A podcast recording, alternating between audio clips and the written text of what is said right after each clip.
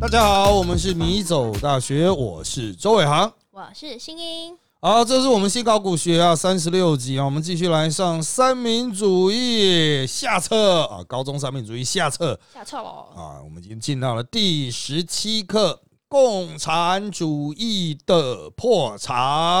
好，那这一本书是在一九九二、一九九三的时候，那当然是共产主义垮掉的那个时候了，所以他们啊，这个跟过往的三民主义就多加了这一章，因为是共产党是一九八九大规模垮台了。啊，当时我们都觉得，哎，世界会进入一个全新的啊那个状态啊。好，那当然他是接在民生主义后面，所以哈，他在批判共产主义的时候，主要是通过民生主义经济制度来批判呢。起手是说啊啊，民生主义制度是要避免资本主义的弊害，而资本主义财富集中的弊害已经是世人所共同看到的，包括美国、西欧等国都已经修正自由放任的资本主义经济，纯粹的资本主义已经改变啊，经常称现代的制度叫新资本主义或自由民主的经济制度，或者是称混合性的经济了啊。那这个新资本主义制度呢？啊，这个以前的国民党说哈，跟这个民生主义洛河符节啊，基本上就是差不多了啊。那当然，国民党以前执政的时候是更计划经济，啊，就什么都是国家的大笔大笔投资这样子啊，哦，就是其实就很凯派啊。啊，那当然，台湾后来的经济政策经过很多次的转变，那我们就这个三十年来当然很大变化。那一九九二的东西和二零。现在到二零二四了，三十年过去了，就其实三十年前台湾的那种经济的这种体量哈，都跟现在是有差很多了。当时红海都只是那个哦，真的是很小，还做案件的公司吧，啊，跟现在的那种规模完全不可同日而语。好，那马克思主义呢？啊，经历了东欧苏联巨变，已经铺露出它的问题啊。那苏联呢，发生过多次教条主义、修正主义斗争。那戈巴契夫上台以后啊，就是因为他们国内经济恶化，专制体制啊啊，这个问题百出啊，积极推动改革，经济上开始向资本主义低头，巴拉巴拉巴拉讲一堆啊，最后还是垮掉了啊。老师，那什么是教条主义跟修正主义？好，教条主义就是啊，马克思说怎么样，列宁说怎么样。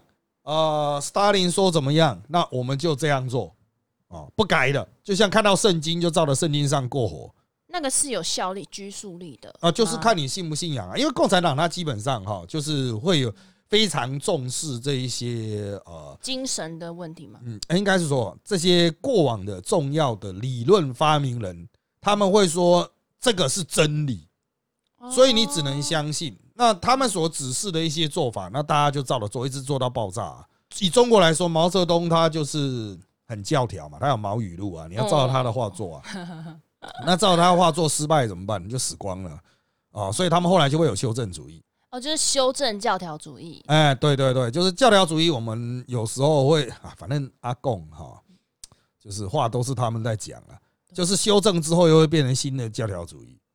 就是你修正之后，大家说好，我们就照这个走走走到最后面，发现靠还是宕机了。然后呃，他又说啊，你们这些人的教条主义啊什么的啊，这个又被斗倒了，就一波斗倒一波。那这种修正主义这个名词，应该不会是他他们取的，是我是啊是啊是是他们是他们取的。那这样子他自己又有又就有点啊，就是你在修正自己自己批评自己的，你在修正的时候，你想修正的时候，是不是批评别人教条主义啊？对啊，那等到人家修正失败，然后你就会去批评他啊，你那修正主义哦，你修失败了嘛，你修正主义，我们要回来教条，所以他们就会左倾又右倾，又左倾又右倾这样子。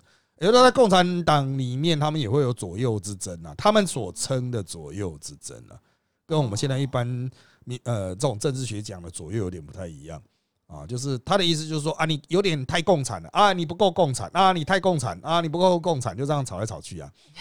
大概从一九四九，其实更早以前就有，但他们见证是一九四九，一路到一九七九，改革开放之后都还在吵啊，啊，一九七八都开始改革开放啊，啊，到一九七九，整整三十年都在来来回回，来来回回，改来改去，改来改去，改来改去，啊，最后面就失败嘛，啊，现在就有这个习近平主义啊，有时候又会被说他太太教条。较啊，就习近平有点想要恢复毛泽东时代的东西了啊，一些概念啊，就是有点左。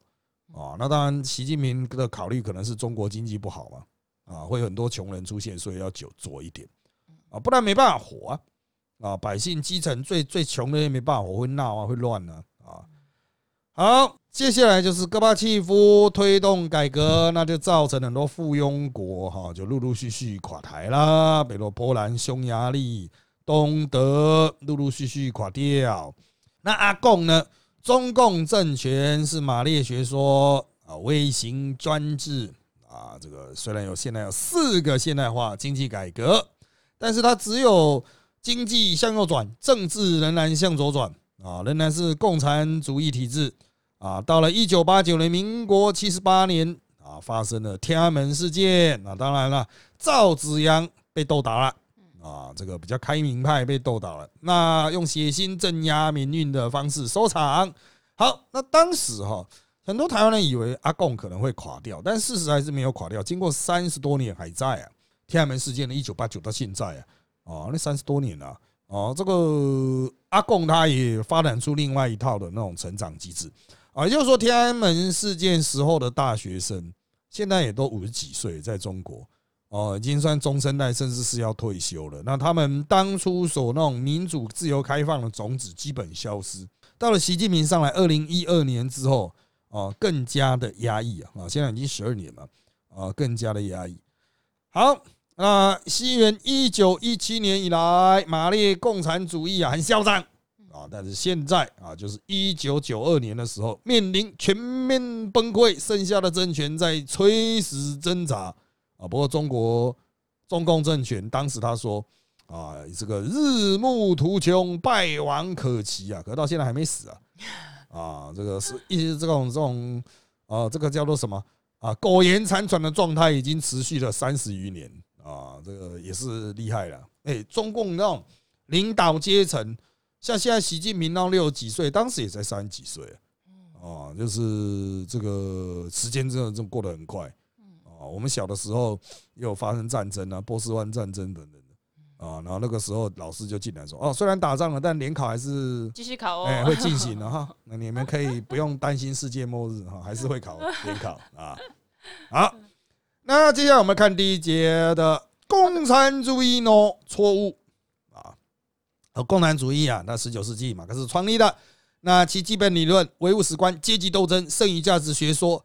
啊，那实际上的马克思主义到底在教什么哈？诶，小弟在这个呃，我们 YouTube 迷走大学的会员专区啊，这有在教啊。那这一集播出的时候，应该已经快步入尾声了，或者是已经教完了第一本啊，马克思主义。马克思主义超多。哎，对，我们打算教两本。啊，两本交叉比对这样子啊，那里有比较正宗，哎，不能讲正宗了，比较西方观点的马克思主义的东西啊，就不是你透过三民主义去理解的马克思主义。所以你想要深入了解马克思主义，你可以去上那一个会员频道。会员频道啊，那当然是付费的，但我们会员费用很低啊，四十几几四十块三十几块啊，蛮低的。看你用什么样的软体啊去买啊啊，就是那是 YouTube 收钱，不是。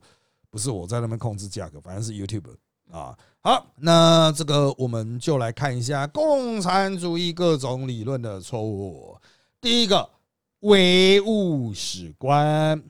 那他说唯物史观是什么意思呢？啊，马克思截取黑格尔的辩证法、费尔巴哈的唯物论拼凑而成的辩证唯物论，认为存在决定意识，非意识决定存在。好。那早期的三民主义这样写哈，依照高中生的智力看得懂才有鬼啊啊！这个是纯哲学的用词。什么叫做存在决定意识，非意识决定存在？就是物质决定你的精神。这物质就是你吃什么、喝什么、过得好不好啊？这些现实的条件会决定你怎么想啊。所以并不是精神去决定物质的发展，是物质决定精神的发展，就是一种非常。唯物科学啦，就是这个世界上没有什么精神了啊，实际上一切都是物质的反应。你大脑里面的思维，其实也是你大脑里面的化学和物理反应这样子啊。好，那接下来他们就从这个角度出发了。物质有变动，世界也会随之变动。人类行为都是由物质的状态、境遇所决定啊。好，那这个他说，唯物史观所说的物啊，是指维持人类生活的物质资料啊。这个物质资料哈，这个生产资料等等的，这个是共产党的专有名词了哈，就是各种能够影响你生活的实际存在的东西啊，未知物质资料。那它是一种经济决定论啊，它一下蹦这个词出来啊，什么决定论？什么叫决定论呢？简单来说，就是由这个东西作为最根本的原因影响了一切。所以对共产党来讲，哈啊，你有得吃有得喝，就影响你的思维啊。你的经济条件如果是很好的，你的思维的层级就不一样。这个叫经济决定论。所以一个社会如果是耕田的，它的教育、宗教哦，巴拉巴拉什么的。啊，什么艺术什么的，就是可以跟耕耕田有关系。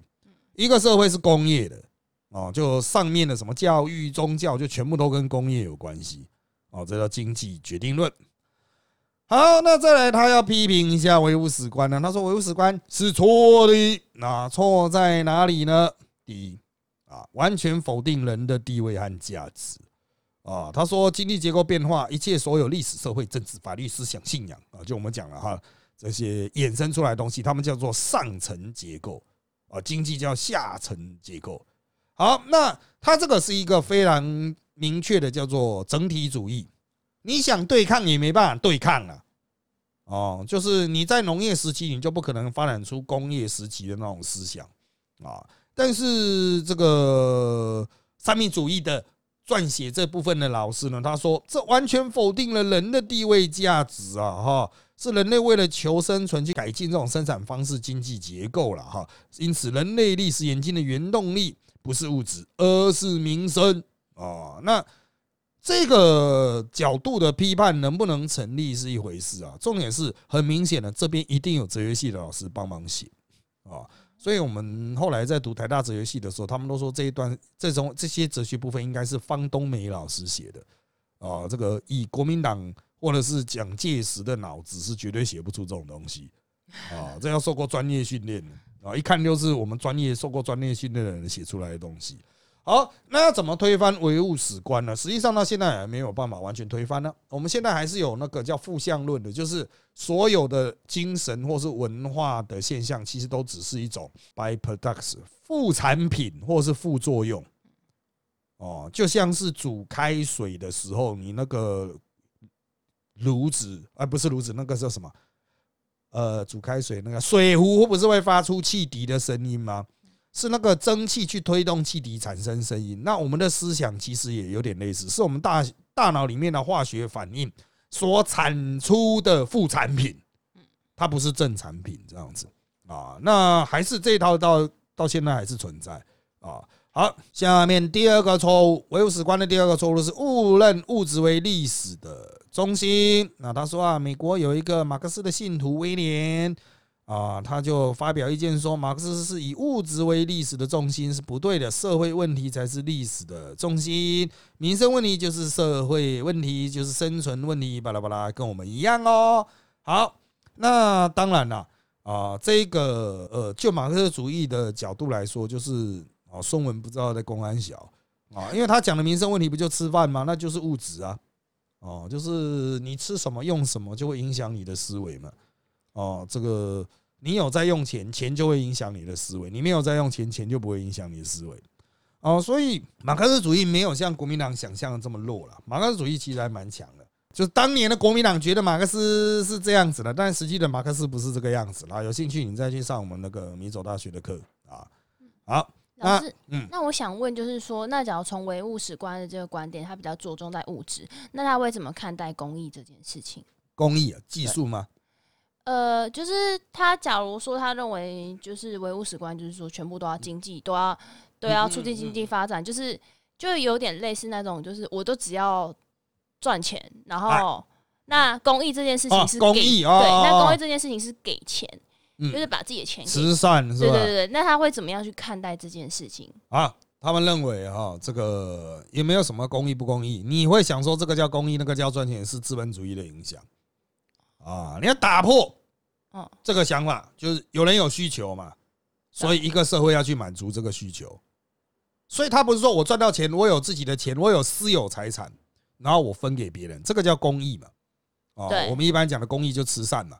哦，然后马克思的角度是说，其实那个不是你的私有财产，哦那是你从社会大众身上剥削来的，你从广大的无产阶级身上剥削来的。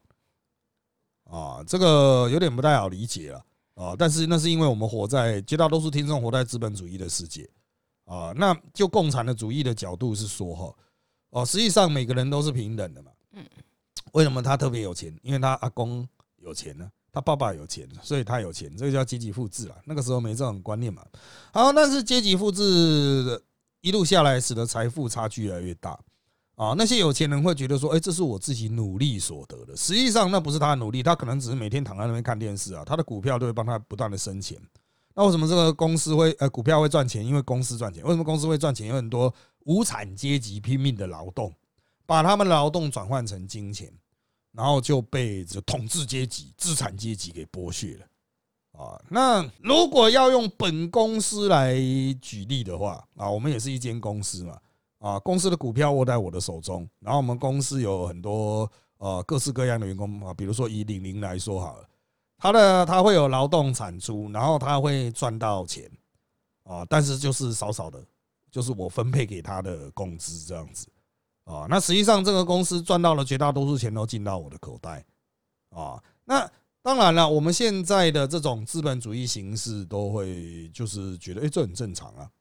啊，因为公司是我经营的嘛，公司是我营为有的嘛，啊，你不爽可以去别的地方工作。可能共产主义会认为说不对哦，哦，如果这个人的产出占了公司产出的百分之八十，甚至百分之九十，甚至百分之一百，那那应该是由他获得利益吧，啊，由他获得这个 benefit 吧。所以当他们是知道这点之后，他们看这个时候社会上世界上为什么会有这么多穷人？他们没有饭吃，他们需要帮忙。就是原来属于他们的机会，原来属于他们的物质都被剥削了，哦，所以你去说什么做什么公益活动什么的，感觉起来好像你是个好人，实际上不是，你只是把剥削得来的东西还给别人而已。这是本来就是你该做的，跟真正该做的事情就是，大家都不应该要有生产资料，就是那一些可以赚大钱的工厂、土地、机器等等，这一切。都应该收归国有，哦，所以共产主义就是这样来的。好，所以从他们的角度啊，这就是紧接着你刚刚问的问题，其实就是我们下一个要谈的阶级斗争。嗯，就立刻会出现资产阶级与无产阶级的斗争了。无产阶级要团结起来啊，推翻资产阶级，把属于你的土地、机器、巴拉巴拉巴拉一大堆东西，通通夺回来。但是夺回来，并不是说好，我们就重新分配，不是，全部就交给一个。比如像苏维埃呀，哦，或者是一个集体领导、集体管制的国家，或者是共产呃体制，然后呢，这个体制就会生产每个人需要的东西啊，你想要你就可以取得，那你可以发挥你自己的专长去做自己想做的事，就一个乌托邦的感觉，这是共产主义的意思啊。那这个当然对于我们现代人来说是很难理解了，对啊，而且好激进哦。而且在马克思早期的版本和晚期的版本，就是后来马克思主义者所生出来的各种修正版本，因为他们就是发现原始马克思版本的问题很大，所以就一直修修修修到现在。当然修了一百多年，当然已经跟原始版有一些差距啊，但精神都是一致的，就是私有财产这件事情，除非是你立刻把它消费掉，否则基本上都可能被你拿来剥削其他人。哦，就完全不承认私有财产的存在。应该是说，呃，就生产工具啦。你自己的面包，废话，你当然吃啊。生产工具就是可以拿来赚钱的东西。哦，他意思是说，生产工具归国有，其他东西你靠你劳力得来的就可以。呃，应该是你实际产出的，当然你可以消费。但是哈，理想的共产主义也不是说，哎，我今天努力工作，我赚到一万块，不是，不是这个样子的。这个还是资本主义的思考，对，应该是我努力的工作，我消费我想消费的东西，两者没有逻辑连接。嗯，啊，我们会有一个概念，说各尽所能，各取所需啊。很多人会以为各尽所能之后，所以我才可以各取所需，这错的哟。那是资本主义世界，那共产主义是各尽所能，每个人去做自己想做的事情，然后各取所需，每个人都可以拿到自己想要的东西。这两个没有逻辑关系，它是两个目标要去达成，分头达成这样啊。所以就呃，马克思主义他会不断的强调说，我不是要说服你接受我的这一套，实际上你那套完全是错的。有一天你懂了，你就会完全变成共产党这样 啊。这是马克思主义的理想。所以如果有兴趣的话，再去用米走大学的会员专区啊，把它了解了解。已经上到三级，预计四十应该是可以上完了。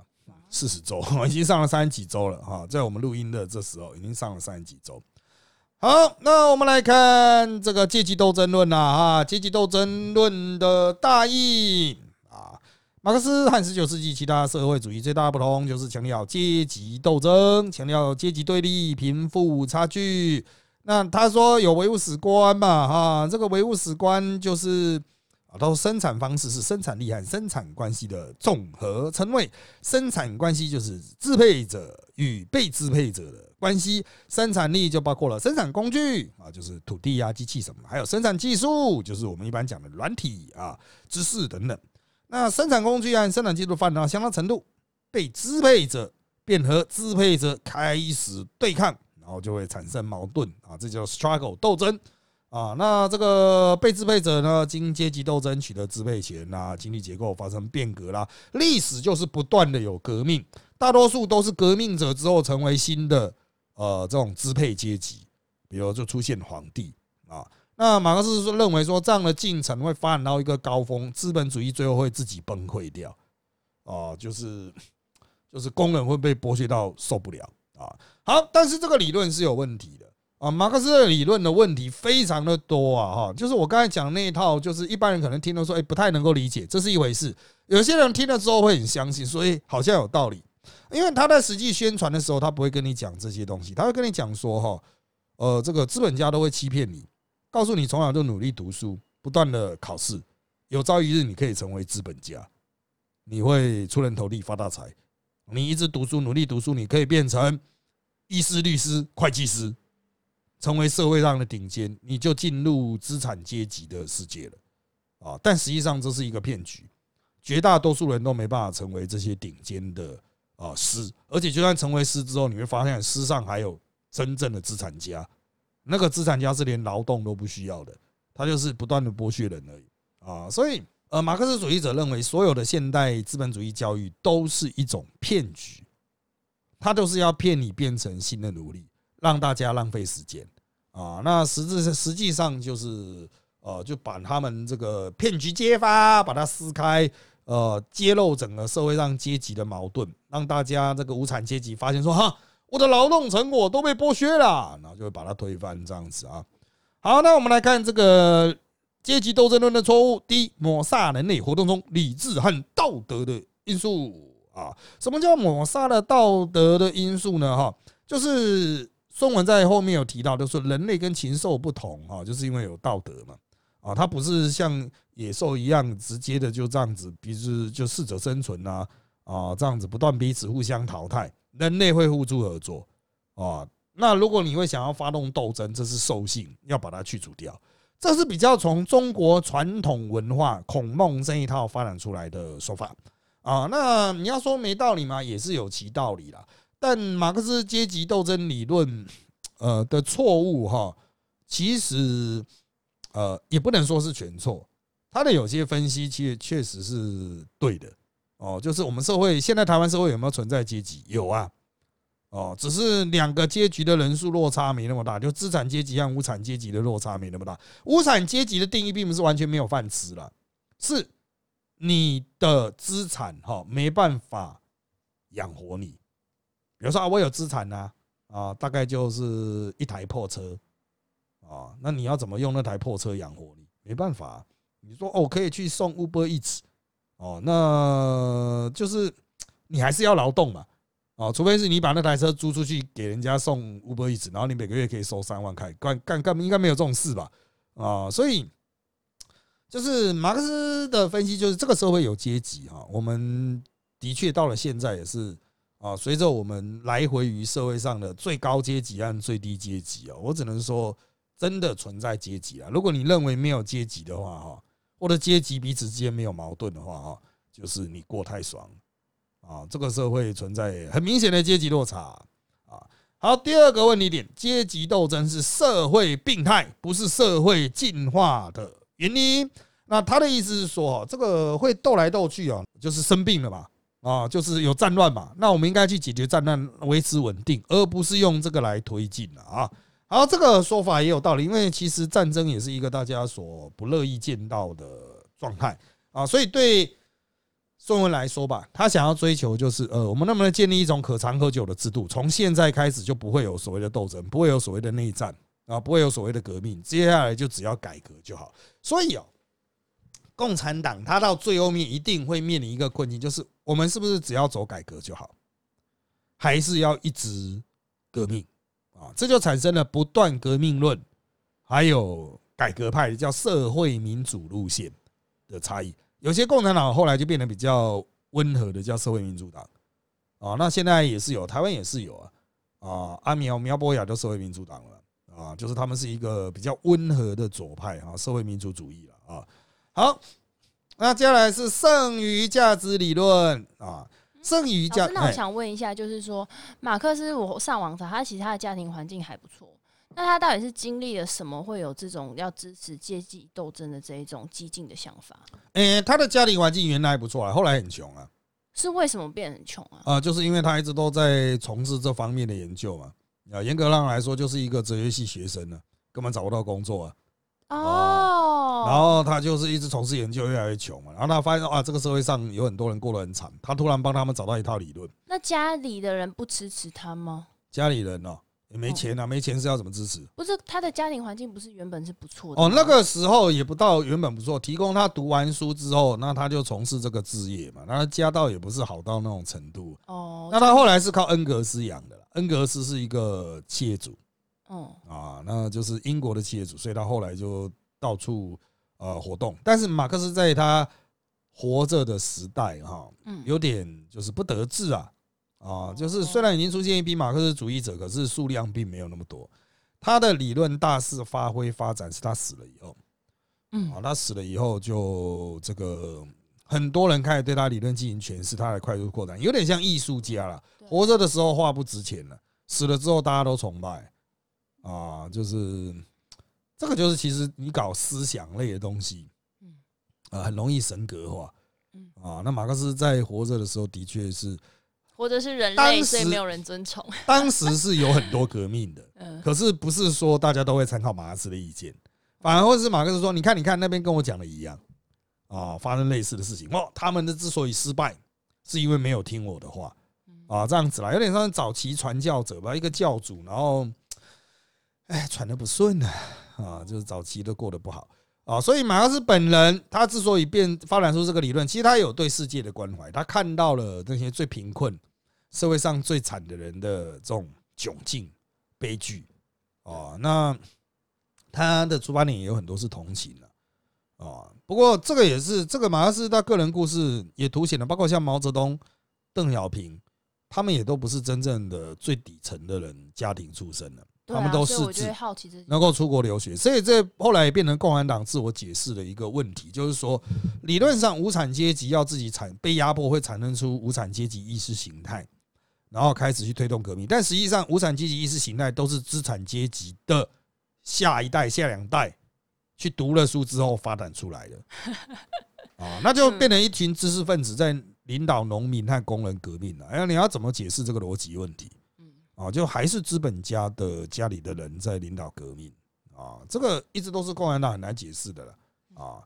老师，那国父又说他是社社会病理家，他的意思是他是有病吗？他的马克思他有没有有点忧郁症啊？呃，马克思的精神问题其实啊有很多研究啊，那当然啦，因为都是遥远的研究，不是直接研究啊，就是简单来说就是精神不太正常啊。嗯啊，人格也是非普通类型人格，但所有的思想家都有类似的特质啊，都有疯狂特质，这没什么奇怪的。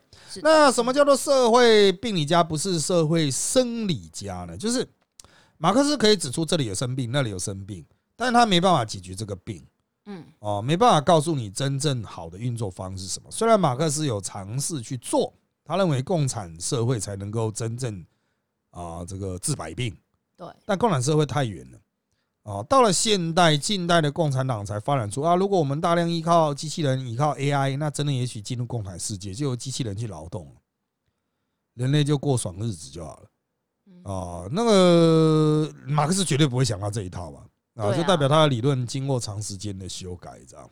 好吧，那我们把剩余价值看完了。剩余价值是资本和售价的差额，这是马克思理论的一个很重要的关键。就是啊，我们用面店举例，这个面店它进货所有材料成本十元，卖出去的面五十元，中间四十元怎么来的？啊，现在你会说啊，老板赚走了，还有一些是员工薪水嘛，还有一些是房东的嘛。但是就马克思的角度来说，实际上这碗面值五十块，这四十块叫剩余价值，都是在那边煮面的那一个人创造出来的啊。是哦。然后资本家把它剥削掉。啊，那我我最我觉得最特别的是他没有考虑到任何成本的问题，耶，它的成本的意思就是原料，因为啊它剩余价值是嗯资本跟售价的差额对，直接减下来。那应该依照一般，假如说嗯会算剩余价值，我们假如通常会讲剩余价值，我们会认为说是利润的概念。嗯那假如说是利润的概念的话，那就是我我的资本跟售价还会再减成本呐、嗯，成本就像比方说，呃，就像请请劳请那个哎对对对员工的这些，嗯就像成本啊，或者是买一些酱油或什么之类的。哦，那个都算原料。所以他的意思是哈，你的一碗面五十块，你的面条、水、猪骨头哦，还有肉啊、菜啊、葱啊，什么加起来十块吧。这都是资本就对了。那个叫做成本啊，不是一般资本是另外的意思因为他这边是写说剩余价值是资本啊，那个是一个刻意的说法，但我们用我们现在一般人能够理解的词，就马克思的词跟我们的词是不一样的。对，就共产党用的词跟我们的词不一样。我用我们能够懂的词来写。我们现在售价一碗面五十块，对你的所有原料加起来的成本可能只有十块。嗯那为什么会卖到五十块呢？老板赚十块，对员工的工资十块嗯，房租可能水电二十块嗯，加起来就是五十块。所以卖出去一碗面，老板可以得到十块，工人可以得到，就是煮面的可以得到十块。是然后这个房东啊可以得到二十块，那这个材料就是从市场买来可以得到十块，这是我们资本主义正常运作模式。那马克思主义的角度是说，哈，真正合理的成本只有十块，就是你付出去的给农民呢的那些钱十块，其他的四十块都是剩余价值。这个房东他啥都不干，坐在那边可以赚二十块，这个是不公平的啊！还有这个店长什么都不做，直接可以得到十块，这是不公平的。所以这三十块其实都是那只拿十块的工人创造出来的，没有这个工人，他们就不会有这些。所以要怎么解决这个不公平的状况呢？这个店的股票啊，拥有权收归国有，这个土地可以放租的收归国有，水电收归国有，所以最后面都只是变成农民和这个工人的关系，懂吗？那这些东西都收归国有，嗯那他。他收归国有之后，那那个分配，假如说原本分配给水电的二十块，那还要给给他吗？还是就收归国啊，有？水水电也收归国有啊，水电就不是私营了。就是水电收归国有嘛。嗯那我这个，比方说我卖一碗面五十块，原本是我要二十块给水电的，嗯嗯，那我现在收归国有，我二十块还要再给吗？还是就我就不用给了？看他要怎么提供啊。原始的共产主义，的主意，就是他的思想里面就收归国有，就大家都收归国有啊，那那就都不用赚钱的。哎，对，其实真正的共产主义是没有钱的。哇，呃，就是你，他就会攻击你水，攻击你电了，攻击你嗯房子。你想做生意，你想卖面的话，你想当中华一番，那那那他没有这些钱，他怎么运作？没有钱啊，就是国所有的钱都在国家手中了，懂吗所？有的钱都在就是理想的共产。产主义是这个样子的，这当然是最终阶段的，就是他不需要钱了。今天我想吃面，我都走进一间面店，甚至那里就不叫面店，叫面食供应方。哦，你就进去说我想吃这个牛肉面，然后就会有人煮给你。可是国家就是要怎么样？国家不拿钱，可是却有钱。啊，因为所有钱都、所有资产都在他手中了，所有生产工具都在他手中。你有发现所有东西都变国家了吗？电变成国家的啊，然后所有的这个股份都变成国家了，这就是刚刚我们讲的叫做生产工具，嗯，都变成国家的了。有点类似像什么？那当然，当过兵的人可能会比较知道，就是当兵的时候，你吃饭的时候也没有点菜不点菜啊，你就走到餐厅去吃就对了。嗯，对啊，哪有什么点菜不点菜？时间到去吃啊，晚上累了就是去回去睡觉。可是他他生产了产出的这些东西，这些那钱没有办法跟自己国，一直说没有办法，就是不跟自己国人收，那跟国外的人收吗？会会有外汇，但到最后面，全世界所有国家都灭亡，只剩共产党。哦，他会讲求全球全世界同步大革命，这样有一派共产党这样子嘛？最后说全世界国家都变成共产国家，就没有其他国家了。哎其实这个想法到时候也是蛮有趣的，就是我我可能我去任何一家面店，我吃任何东西都不用任何钱。嗯，不过这也好像有点不太可能呢。啊，但是他就是我大概可以理想理解他的理想了，大概可以理解。对，但是他的意思其实原始当然没想那么有，可是到近代我们就是因为有 AI 嘛，有机器人嘛，所以你就想要有一个社会，就是很多机器人在服侍人类，人类就到处想做什么就做什么。那假如他把，其实这个是有可能会实现的哦。他把 AI 全部都列为国家 国家财产啊，对啊，对啊，生产工具、生产关系就是没有你可以赚钱的工具的啦。你就只是有你的目标，然后透过你行动的过程去完成这个目标。那他就不是说我有目的，我要努力去追求，其实不是啊。我就画，我喜欢画画，我就一直画画。那这样等于说大家都不用做事情，就是只要享受，然后都有都有国家机器做事情。对，原则上就是这样子。哦，好像其实也是蛮有趣的，就是乌托邦一种乌托邦啊，绝对的这个共产刚开始。我一开始我其实是无法理解，然后后来发现，哎，原来有它的道理哦。啊，就是他的目标是要做到这个样子了。那他们认为为什么做不到？就是因为有很多关键东西被控制，控制比如土地。被控制在这个资本家手中。讲现实的哦，像我们做生意的，就是要租地点嘛。嗯，哦，我们今天开路之前，新一还在跟我讨论那种什么租金啊、挂门牌的问题啊。哦，对马克思来说，就是你看，为什么你有开店，你有理想，却要付这么贵的租金，让你没办法在这边开？你会说这是正常市场机制，可是共产党会反问：凭什么这些人要赚那么多，可以赚那么多钱？如果这一切是国家的，对，哦，由国家来分配。由国家来提供，哦，你要开一个店会有这么大的困境吗？只不过其实我后来想想，他这个是很理想，可是他有一个盲点，嗯，就是资源有限性的这个盲点，嗯，就是这个点。那假如说老师要租，我要租，玲玲也要租，那到底要谁租才可以符合公平？哎，对，这其实就是他这个盲点的问题。马克思主义他们 在很早就想到了，他会说资本主义会发展到一个空前高的阶段。这些东西都会有大量的剩余，嗯，啊，就生产太多了，啊，造成大家根本都消费不掉，资本主义会崩溃，原始版的了，啊，可是回归我们现在的社会，你想来干，这不太可能了，啊，这是生产就是不赚钱，它不生产了，不是吗？啊，这个不是很常理嘛？所以马克思的基本的经济学有问题了，啊，所以在剩余价值说的错误哈，现代的经济学可以轻易的推翻，像他这边列的低点。剩余价值不完全起于生产过程，大多数是决定交换过程。为什么？什么意思？注意回去，我们刚刚讲的那五十块的面，五十块的面，现在的成本啊，比如说材料成本十元，租金二十啊，老板赚十块，工人赚十块，然后马克思说：“你看，有四十块被剥削啦，我们要把四十块还给工人啊。”但重点在于五十块这个价格是怎么来？它是市场交易产生的。你今天这碗面卖五十块，人家卖三十五块，你可能垮了，一个客人都没有。嗯，啊，所以老板会不会亏钱？会嘛？对啊。啊，老板还就算没钱，没有赚到任何一碗面，还是要付工人十块啊。啊，所以这个叫做呃承担风险的能力，这是资本家在所谓自由经济市场之所以能够有比较高的分配的一个很重要的原因。啊，你觉得他是躺在那边赚，那是因为他现在在赚。他在亏的时候，你有看到吗？啊，像我这一层楼，其他每一间这个小小办公室里面，都曾经有过无数个老板，全部倒掉了。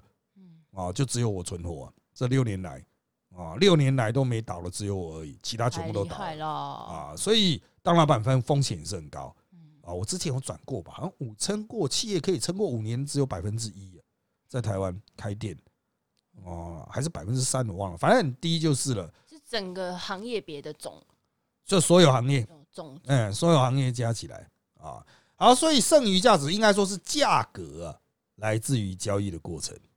啊，价格来自于交易的过程，不是你直接定死的。还有再来就是剩余价值不能归功于工人劳动，也包括了承担风险啊等等啊，就是哦就赌嘛，做生意就出来赌啊啊！你不要以为我们做生意决定一个新的案子就是啊已经都已经确定百分之一百包赚了，没有这种事的哦，总是可能会出现啊，你突然碰到个肺炎疫情，鬼才会知道嘛啊。好，那这个另外是剩余价值理论违反经济学定律的，比如啊，只要减少工人工钱啊，延长工时啊，提高商品售价啊，哦，这个也不是你想做就可以做的啊。你减少工资，人家要跑了啊；增加工时，人家也跑嘛。抬高商品售价，就没人要买啊。这个都是很基本的近代经济学都知道是，但你要考虑马克思那个时候没有近代经济学，他那个时候只到李嘉图而已，亚当斯密和李嘉图而已啊。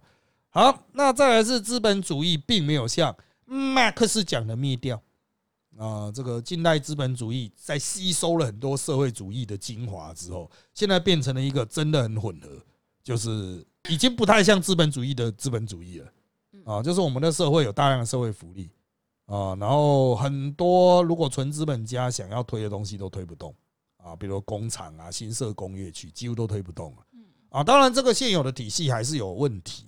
啊，比如说像台湾六的房价被推升过高，啊，就是因为所有资金都不是涌入生产，都在涌入土地，这就就推升土地的价格啊。唯一的解决的方案就是让投资土地的成本跟投资工业、投资服务业的成本拉近，只能这样子了，不然所有人都去炒作炒作土地啊，炒作土地太赚了。哎，我们经营很成功的服务业才赚个五趴六趴，我们都觉得哦，好厉害哦，别人只有三趴呢。啊，可是投资土地可能三十趴，甚至三百趴。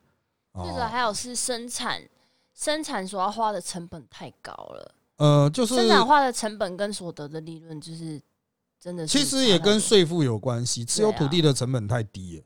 像生产的话，开间公司你有营业税，还有营所税要缴。呃，但当然不赚钱，不是不用交营所税了。就是它还有什么契契税啦、印花税啦，就是那些有的没有的税。那那大家在当当然就觉得说，那我。做那么多，然后我又给人，就是会觉得不成正比啊，所以就是钱流到那个固定资产那里也是它的道理啊。其实这个固定资产持有税率太低了，大家就会一直持有，那就不会释出，就是这么简单。然后钱又一直涌进去，这很基本的市场法则。你要解决这个问题，呃，就是用税负让它持有的成本变很高。那为什么不生产的成本降低？生产的那个税负哦，生产成本没有降不降低问题。当然了，有些公司的生产它升级土地，那土地涨很高，它生产怎么压低？它土地的土地的租金成本可能占它五十趴甚至七十趴。生产的税负呢？税负其实很低。台湾现在的那种呃，就是生产的税负其实压力很轻的啊，就是大家都可以用各种方式减免租税啊，这政府也一直鼓励。但重点是土地的税负更低，就是投资土地，可能你持有两千万到三千万的土地，只要交一两万的税吧，那根本哪有差？他就可以利用用这个土地去盈利，然后在绝大多数的状况下逃漏税。哦，就比如租出去啊，然后他租给一般人嘛，然后大家就跟都讲好，就说不要拿去报所得税啊，啊，然后就全部都逃漏嘛。